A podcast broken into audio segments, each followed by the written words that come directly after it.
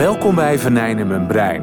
Een podcastserie van het UMC Utrecht over het leven met en het behandelen van een hersentumor.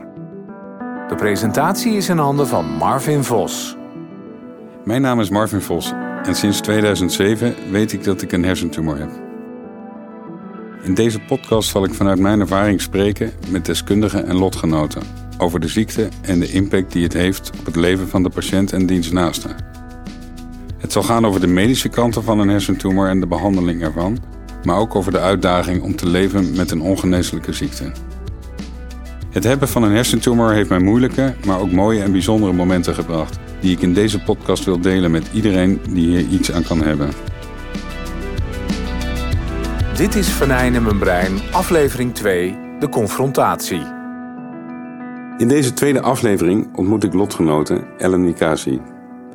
Zeven jaar geleden ongeveer stapte ze naar de huisarts vanwege wat vage klachten aan haar arm. Al snel blijkt er veel meer aan de hand: een hersentumor.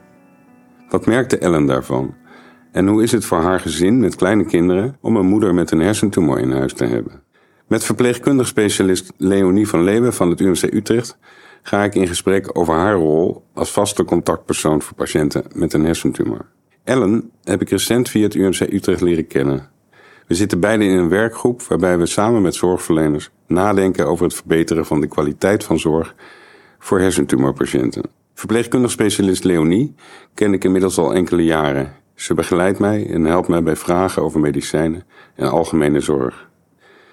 Leonie kan helaas niet fysiek bij de opname aanwezig zijn, maar we hebben contact met haar via een online verbinding.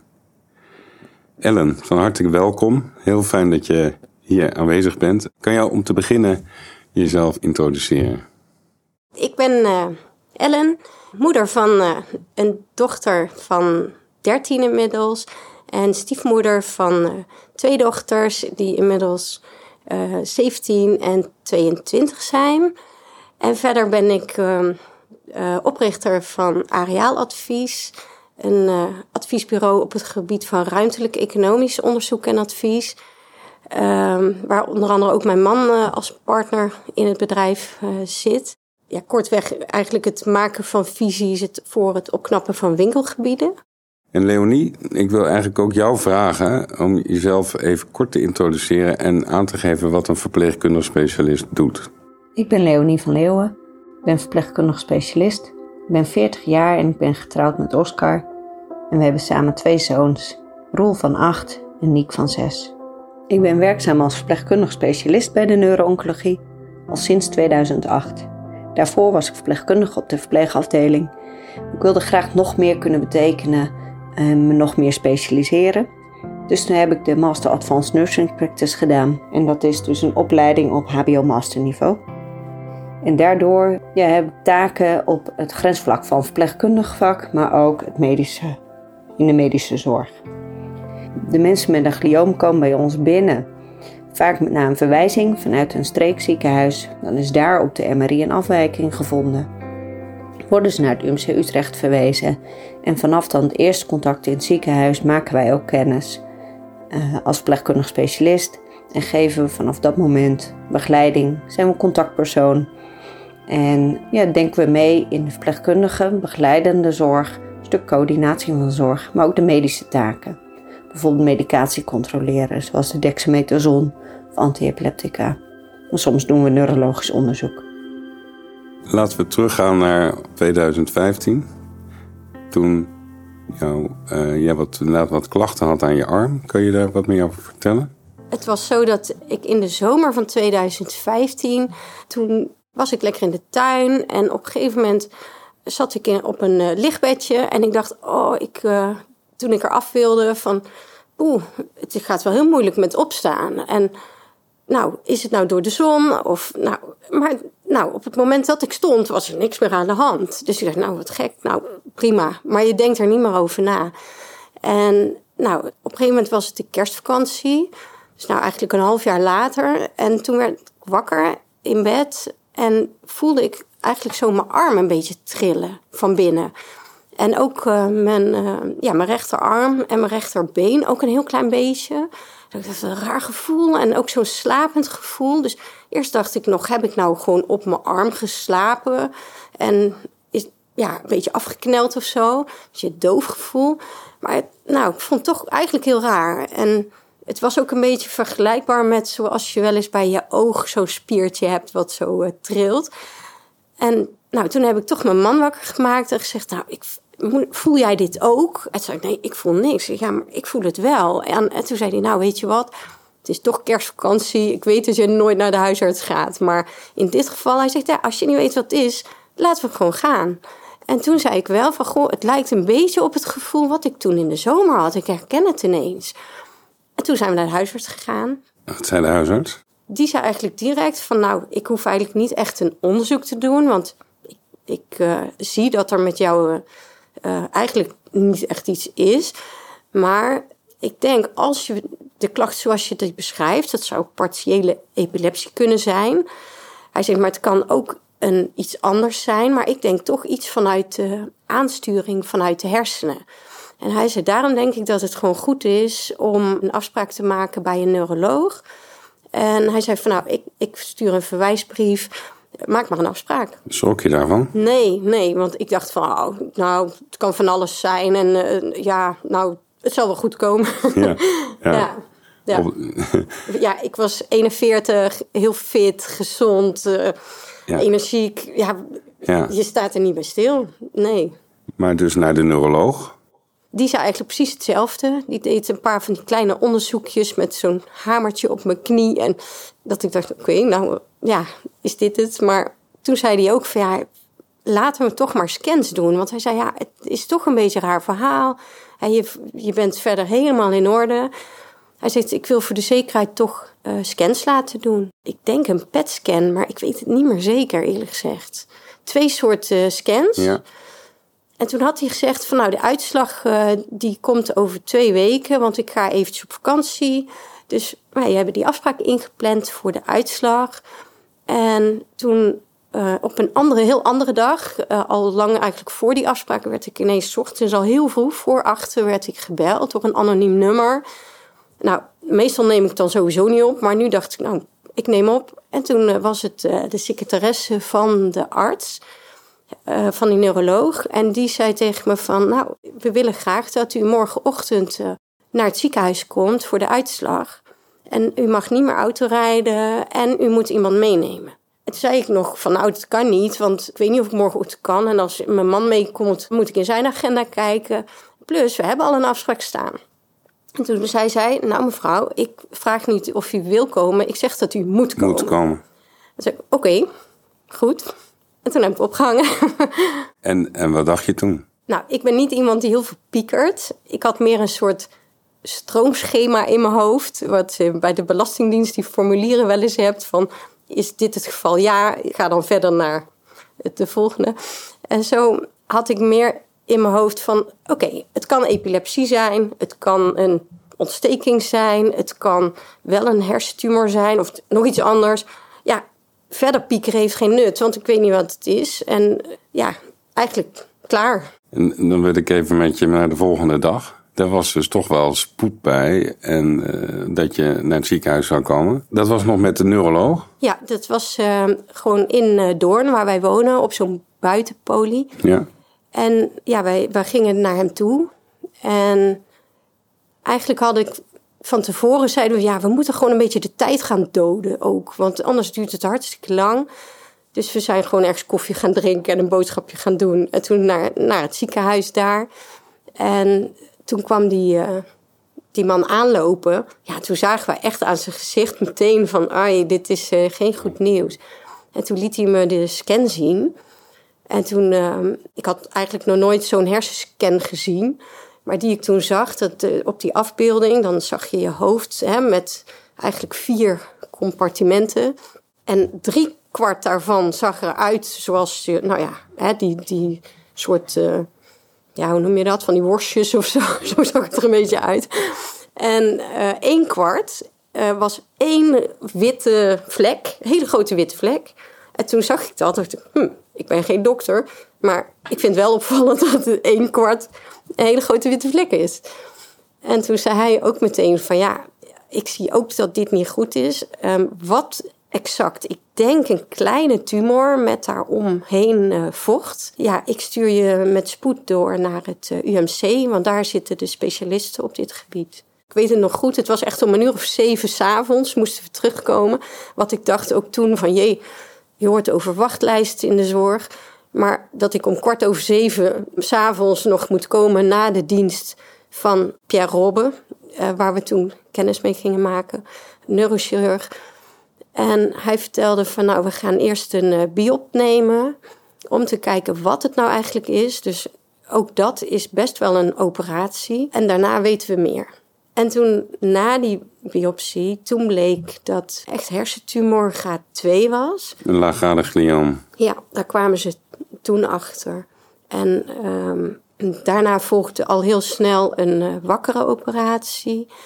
En daaruit bleek dat het uh, graad 3 was. Oké. Okay. En dat betekende ook dat er geen twijfel was over uh, wat te doen qua behandeling. Maar dat eigenlijk een internationaal protocol werd gevolgd. Eigenlijk de zwaarst mogelijke middelen die ze maar hebben om dit uh, te kunnen bestrijden. Dan heb ik nog even een vraag aan, aan Leonie. Ellen vertelt net wat er allemaal gebeurt in zo'n traject. Welke rol speel jij daar dan precies in? Als vaste contactpersoon zijn we heel laagdrempelig bereikbaar voor onze patiënten.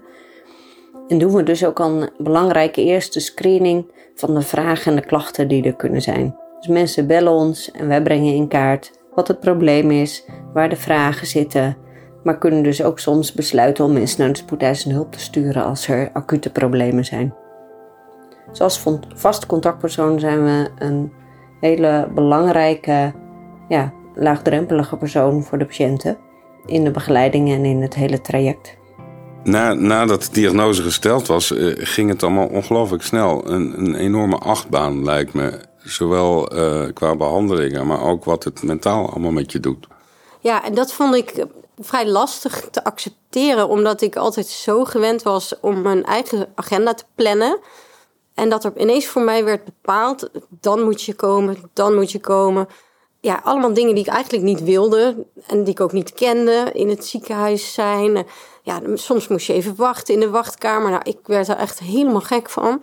En mijn man zei dan altijd van ja, maar dan is er voor je een patiënt die dat gewoon die tijd nodig heeft. En rustig nou maar. Terwijl ik heel erg zat in dat haasten. En, eh, Kon je blijven werken bijvoorbeeld? Nou, dat heb ik gewoon wel gedaan. Ja, ik ben echt uh, gewoon eigenlijk gewoon doorgegaan met alles. Ja. En ook, eh, ik mocht natuurlijk geen auto meer rijden, maar toen ben ik een taxi uh, naar het ziekenhuis gebracht. En voor de bestraling moest ik elke dag komen. Dat en, was toen behandelingen begonnen waren. Ja, en dan ging ik daarna met de trein verder weer naar Amsterdam, naar mijn opdracht daar. Ik ben gewoon doorgegaan. Maar ik merkte wel van, goh, het, is, het wordt steeds lastiger. Ja. ja. Was je bang? Nou, dat viel wel mee. Dat viel toch wel mee, omdat ik in het begin... Ja, ik was gewoon super optimistisch. En ik dacht van, nou, je hersenen zijn als een bord spaghetti... en daar ligt een gehaktbal in, hè, de tumor. Haal die weg en dan gaan we door. Dan gaan we door. Maar het bleek dus eigenlijk te zijn dat ja, zo'n zo'n glioom... Ja, dat is meer een soort sausje in, hè, in de spaghetti. Ja. En dat bleek toch wel heel moeizaam. En dat ik ook ja, langzamerhand steeds, zeker na de, of tijdens de chemokuren, super moe werd. En dan begint je toch wel de moed in de schoenen te zinken. En toch wel na te denken van jee, als dit nou, als dit nou verkeerd afloopt. Want ja, je ziet statistieken. En je denkt, jee, ja, dit, uh, ja, hoe moet dit? Ja. En vooral uh, ja, met de kinderen. Van ja, en zeker mijn jongste dan, ze was zes, zat in groep drie. denk ik, je, hoe moet dat dan als ik er niet meer ben? Ja, en dan begint wel, ja, gewoon zwaarder worden. Het moet een heel, heel uitdagend traject zijn, ja. Ja, ja, ik had echt wel angst van als ik zou overlijden nu, dan zou zij nooit meer weten wie ik was. Of zou ze me maar heel vaag misschien van een foto herinneren. Maar ja, ik, dat vond ik de moeilijke dingen. In dat kader heeft jouw man een vraag aan Leonie. Nu wil ik deze even laten horen. Dag Leonie, mijn naam is Joost Nikasi. Ik ben een man van Elle. Toen de intensieve behandelingen van Elle achter de rug waren, heb ik een traject gevolgd bij het Helen Downing Instituut. onze dochter, die toen nog op de basisschool zat, ging ook naar het Toon Hermanshuis. Verwijzen jullie standaard door naar dit soort instanties? Of kan het ziekenhuis ook iets doen aan psychologische hulp voor partners en kinderen? Beste Joost. Ja, wat een leuke vraag. En ook nog wel moeilijke. Want het korte antwoord is ja, we verwijzen door. Maar er zit wel een uitgebreide antwoord achter, omdat we eigenlijk heel erg op maat proberen te kijken wat de patiënt nodig heeft, maar uiteraard ook zijn naaste. Dus in de gesprekken rondom veelal de MRI-afspraak vragen we hoe het met iemand gaat. En dan bedoelen we de patiënt met het glioom, maar uiteraard ook met de naaste. En proberen we te kijken waar ergens ondersteuning bij nodig is. En dan kan het zijn dat er verwijzing naar bijvoorbeeld inderdaad het Helen Dowling Instituut voor psycho-oncologische therapie. Maar het kan bijvoorbeeld ook de maatschappelijk werker van het ziekenhuis zijn, de geestelijk verzorger van het ziekenhuis, um, of bijvoorbeeld onze revalidatieafdeling. De patiënten zelf kunnen wij naar de meeste instanties verwijzen. De partners moeten vaker via de huisarts verwezen worden. Maar als we het dan weer hebben over de revalidatie, dan ligt het dus eigenlijk aan hè, wat, wat is de vraag. Maar als bijvoorbeeld niet helemaal duidelijk is waar bepaalde klachten vandaan komen, of klachten in het functioneren komen door vermoeidheid of verkeerde energieverdeling op een dag, of toch meer te maken hebben met het accepteren van de diagnose en veranderde toekomstperspectief. En dan kan de revalidatiearts en bijvoorbeeld ook de neuropsycholoog daarbij helpen. Dan bijvoorbeeld, kan er eerst een test gedaan worden, hoe is het functioneren nu?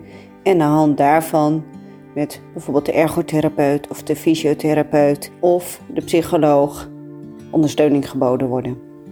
En veel therapieën zijn er dus eigenlijk bij de revalidatie niet op gericht om te herstellen, te maken wat stuk is, hè, maar meer om te leren omgaan met de beperkingen. En doordat je er als patiënt, maar ook als naaste beter mee om leert gaan, ook dat je begrijpt wat er, wat er moeite kost en waardoor het moeite kost, kun je wel in dagelijks leven veel minder last hebben. Dus het kan veel winst opleveren. Dus het antwoord is ja, we verwijzen veel, maar vooral voor patiënten. Naasten moeten we vaker via de huisarts laten verwijzen, maar we onderzoeken wel met patiënten en naasten wat het meest passende ondersteuning kan zijn. We willen dus ook heel graag de oog voor de naasten hebben. Want we denken ook dat je deze diagnose eigenlijk niet alleen hebt. Als je hem hebt, heeft ook je directe kring om je heen, heeft het ook heel veel impact op. Wat is er, wat, kort kan je aangeven wat er allemaal gebeurd is eh, na de diagnose en de eerste, je zei een biopt en, en, en, toen? Ja, na het biopt inderdaad uh, die wakkere operatie, dat noem ik altijd maar de grote operatie. Daarna heb ik bestralingen gehad. Ja, best een aantal weken achter elkaar dagelijks die bestralingen. Ja, daar werd ik echt behoorlijk uh, moe van, steeds meer vermoeid. En ik vond het gewoon heel moeilijk. Je mag geen auto rijden, je moet elke dag worden opgehaald. Ik wilde ook eigenlijk niet eh, iedereen daarmee belasten. Dus ik zei van nou, ik ga wel met een taxi. Maar dan zit je niet alleen in een taxi. Het is een deeltaxi. En ja, je wil daar helemaal niet zijn. En ja, elke dag is, is gewoon best inspannend. De bestraling zelf is maar een paar minuten. Maar je bent er gewoon je halve dag mee kwijt. En het gevoel van niet zelf kunnen beslissen waar je en wanneer je heen gaat. Ja, ik vond dat gewoon heel zwaar. Ja. En frustrerend. Maar goed, ik dacht, het is nou helemaal zo. Ik accepteer het ook wel. En, Dan kon je bijvoorbeeld ook tijdens die bestralingen nog wel werken? Jawel, ja. Ik ging dus gewoon in de trein zitten. En dan had ik wel vaak echt steken in mijn hoofd en hoofdpijn. Maar tegen de tijd dat ik dan in Amsterdam was, was het weer over. maar het was misschien, ja, gewoon, ik zit gewoon in de modus van, nou ja, ik doe gewoon mijn werk. En dat was toen de tijd voor mij echt, uh, ja, gewoon enorme motivatie. Van, nou ja, nee, ik doe gewoon mijn werk. En ik had ook niet door dat ik steeds vermoeider werd. En dat dat dan door die bestraling kwam. Ik wist wel dat het was, was gezegd, maar ja, dat ging een beetje, ja, toch een beetje langs me heen. Ja.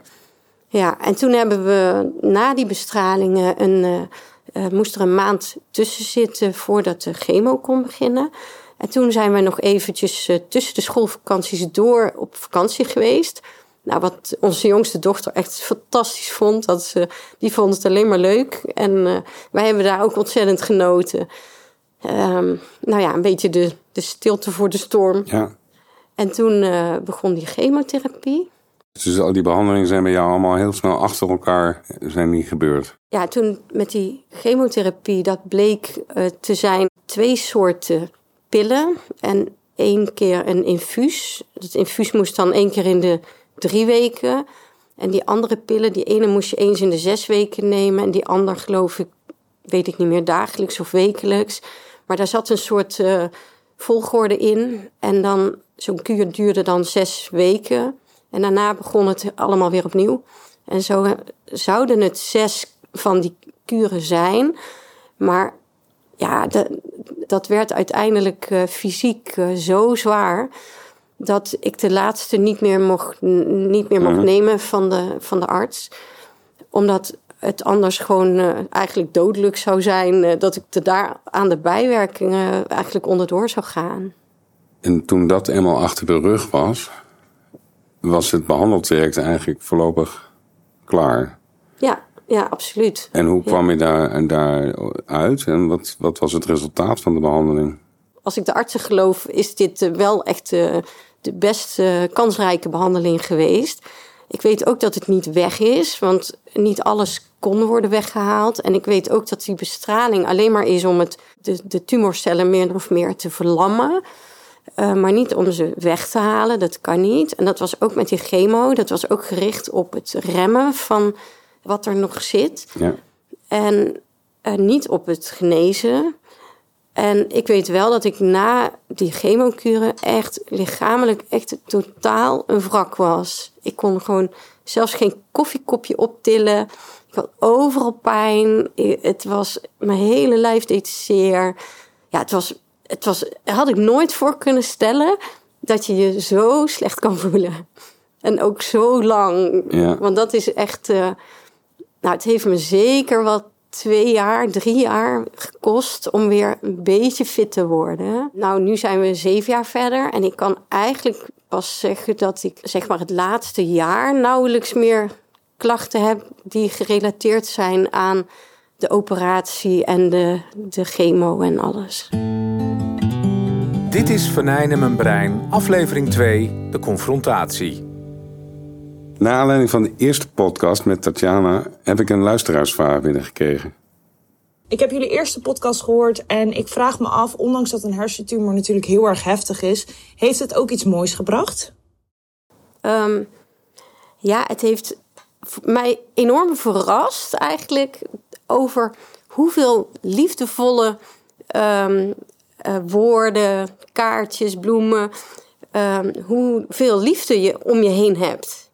En vaak, nou, sta, ik heb er nooit bij stilgestaan dat het uit, zo, ook niet alleen van de mensen die echt naast je staan, maar ook echt van veel verder weg of mensen die je vaag kent of ja, dat mensen uh, zo begaan zijn met je. Dat vond ik echt. Uh, Wat je misschien ja. niet ervaren zou hebben als je deze rotziekte niet gehad zou hebben. Nee, nee, nee. En verder is het niet zo dat ik echt denk van ja, ik had, geen, ik had al niet een bucketlist. Ik leefde al ja, gewoon het leven wat ik wilde leven. Um, ja, dus wat dat betreft, ik denk ook niet dat ik qua instelling heel erg ben veranderd. Um, nee, het, het, leven is rustiger geworden. Ja. He, ik heb nog last uh, veel gehad van die prikkels vooral. Uh, maar ook daar, dat is beter geworden in de loop der jaren. En ja, ik voel me wat dat betreft wel weer echt goed. Ja. Je zei al van de, dat dat na, na die intensieve behandeling tijd nodig heeft gehad, maar dat het wel beter is nu. Maar je weet ook dat je nog niet genezen bent. Nee, nee. En in het begin was het wel zo, dan zat je in die rollercoaster van uh, de, het nieuws horen. Nou, je familie die, uh, en vrienden die. Uh, ja, je werd moe bijna van alles wat je moet regelen. Ja. Alle aandacht waar je op wil reageren. Um, ja, je wordt aan de ene kant ook helemaal hyper van... oh, nou, pff, de operatie is geslaagd en ik ben er nog. Maar dan op een gegeven moment ja, daalt ook wel het besef in, inderdaad, van ja, je bent ongeneeslijk ziek. En ook het woord palliatief valt dan, waarbij je echt het idee hebt van, oh jee, ja, nou is het wel echt over. En ook het idee van, nou, het, ehm, ja, het werd op een gegeven moment herfst en het werd weer lente. En toen dacht ik, ja, eigenlijk zou ik misschien nieuwe kleren moeten kopen, maar ik ga dat niet meer doen, want ja, dat is toch zonde. En ook als ik misschien niet meer echt goed kan komen, hè, op mijn niveau kan komen met werk, wat betekent dat voor je inkomen? Dus ja, ik, ik wil Ja. wel werken.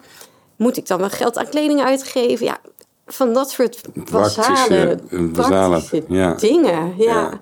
En hoe ging jouw man daarmee om? Ehm, nou, ik vind het echt, ik heb echt heel veel respect voor hem, hoe hij ermee om is gegaan. Want hij kreeg ineens alles ehm, op zijn bord. Ook omdat wij samen ondernemers zijn. We hebben personeel. Daar ben je ook verantwoordelijk voor. Voor hun families eigenlijk. eh, voor, voor hun inkomen. Ja, en hij is eh, door blijven gaan met zijn werk. Ehm, hij heeft voor het huishouden gezorgd, gekookt, eh, voor de kinderen. Heel veel regelwerk gedaan. Wat er allemaal op je afkomt. Ja, echt, eh, echt heel veel respect voor. En ja, heel, heel blij en gelukkig mee. Ja, ja, ja. Ja, ja, en kijk, vooral de jongste was zes. ja. Dus die kon niet zelf naar sport, niet zelf naar school, eh, die kon niet zelf naar zwemles. Dus we hebben een enorm netwerk ehm, om ons heen ehm, gelukkig eh, gevonden, gekregen. Ehm, dat er in de buurt-app was afgesproken, wat wij niet eens wisten, dat iedereen elke dag werd er voor ons een warme maaltijd op tafel gezet. Geen afwas, geen inkopen hoeven doen. Nou, dat was echt fantastisch in de eerste tijd. Maar ja, daarna, als iedereen weer ook weer denkt... en wij zelf ook van ja, we kunnen het allemaal wel weer... ja, dan, dan is het gewoon zwaar. Ja, Is de dood eh, iets waar je veel over nadenkt en mee bezig bent? nou, het is eigenlijk zo dat het, ik ben er eigenlijk aan de ene kant helemaal niet meer zoveel mee bezig. In het begin wel, dan stond je ermee echt letterlijk mee op en je ging ermee naar bed. Maar de beperkingen ook die ik ervaar lichamelijk zijn veel minder geworden. Dus in die zin word je er ook niet meer zo aan herinnerd. Maar aan de andere kant komt het elke dag wel weer een keer voorbij. Omdat toch niet alles meer fysiek soms eh, helemaal lukt. Hè? Want die tumor zat links. Dus met mijn rechterkant kan ik toch net wat minder. Ja, het, dat zwaard van Damocles, dat voelde ik in het begin heel sterk. Elke dag dacht ik van ja, nou, misschien kan het heel snel over zijn. En nu denk je, ja, het is nu al zeven jaar. Ja, en ik voel me heel goed. Ik kan me niet voorstellen dat het nou heel snel afgelopen zal zijn. En helemaal in het begin heb ik wel eens zo gezegd van ja, ik zou best wel graag willen worden begraven op een mooi plekje. Zodat nou, de kinderen of, hè, daar toch een puntje hebben waar ze af en toe heen kunnen. Ik heb nooit heel veel vast, of helemaal niks ooit vastgelegd. Maar daar was het enige van ik dacht van ja, dan kunnen de kinderen toch, hè, en mijn man en andere nabestaanden, kunnen daar nog eens heen. Maar naarmate het langer duurt, denk je, ja, weet je, ze herinneren me nu heus wel. Dus ik, nou ja, dus ook daar denk ik gewoon eigenlijk niet meer over na. Nee. Maar, maar je hebt natuurlijk wel regelmatig nog controles, neem ik aan, of MRI-onderzoek. Ja, dat klopt. En eh, in principe elke drie à vier maanden. Ja, Ben je er dan heel veel meer mee bezig? in het begin wel, maar na zeven jaar heb je tientallen MRI's gehad. En hebben we ook ja, een modus gevonden. Ik ga dat altijd gewoon in mijn eentje doen. Ja, het heeft totaal geen nut als iemand erbij is. En voor mij hoeft dat ook echt niet. Alleen het moment van de uitslag, die komt meestal dezelfde dag ook. Ja, dan komt altijd mijn man naar het ziekenhuis om daar dan bij te zijn. En dat voelt altijd van, nou, dat is eigenlijk niet nodig, want ja, ik voel me goed. Maar toch zegt Tatjana altijd dan wel van, ja, ehm, er komt een dag dat ik je ga vertellen dat het niet goed is. Dus doe dat nou maar wel. Neem maar wel iemand mee. En zo is er dus inderdaad ooit een aantal jaar geleden, ja, of drie geleden, twee, drie geleden, is er inderdaad die dag gekomen dat ze zei dat het niet goed was. Maar dat zat niet in de hersenen, maar in de schedel. En zei er meteen bij, het zou een, we zien daar in het bot iets wat heel snel is gegroeid. Dus we zouden kunnen denken dat het een dat het botkanker is. Het kan ook een uitzaaiing zijn van longkanker of van borstkanker. Ja, dat weten we niet. Dus we willen je direct, zo snel mogelijk, onder alle scans hebben. Dus eigenlijk opnieuw. Opnieuw, ja. En dan weet je echt, echt gewoon niet waar je moet beginnen met. Ja, en toen heb ik, in tegenstelling toen ik het ooit voor het eerst hoorde, toen heb ik pas aan mensen verteld wat er was, toen we zeker wisten dat het een hersentumor was. Maar nu voelde ik gewoon, ja, dit kunnen wij gewoon niet, niet dragen zelf. Dus toen hebben we direct hebben we um, familie gebeld, eh, vrienden gebeld. En achteraf denk ik daar ook weer heel mooi aan terug. Dat ik denk, jee, toen zaten we daar met al onze echte naaste mensen in de tuin, in de zon. Ja, uit te huilen eigenlijk. En daarna gewoon weer, oké, zullen we weer lekker wat gaan drinken en uh, we zien het wel. Ja. ja. Ja, en toen begon dus weer de volgende rollercoaster. Ja. Ja, ja, dat zijn bijzondere momenten. Ja. ja. En uiteindelijk bleek dat dus een soort wildgroei van, uh, van bot te zijn. En verder totaal onschuldig. En dat was eigenlijk niet veel met die hersentumor te maken. Had er helemaal niks mee te maken. En wat dan wel is, is nog steeds een, een raadsel. En daarna kom je toch weer in een soort rust van oké, okay, niks mis met die tumor. We gaan weer gewoon onder die MRI's. En in het begin wel iets ongeruster over de uitslag. Maar inmiddels, nou ja, zoveel jaar weer verder. En zoveel MRI's weer verder. Denk ik, ik zie vaak echt pas op zondag. Kijk ik altijd in mijn agenda wat ik de week daarna heb. En denk, oh, ik moet woensdag voor de MRI. Ja. ja. ja. Nou, ik hoop dat je nog heel wat MRI's zal moeten ondergaan. Dat klinkt misschien gek, maar dat betekent Ja, dat het dat nog een tijd goed gaat. Ja. Ellen, ik wil je heel erg bedanken voor je openheid. Het delen van, van wat je allemaal hebt meegemaakt. Ik denk dat ik nog een uur door kan praten met je. Maar ik wou het eh, hierbij laten. In de volgende aflevering gaan we met professor Robe, die jou, maar ook mij eh, heeft geopereerd, dieper in op die wakkere operatie en wat dat allemaal met zich meebrengt. Dank voor het luisteren naar deze podcast. Bent u op zoek naar meer informatie? Kijk dan op de website hersentumor.nl of umcutrecht.nl.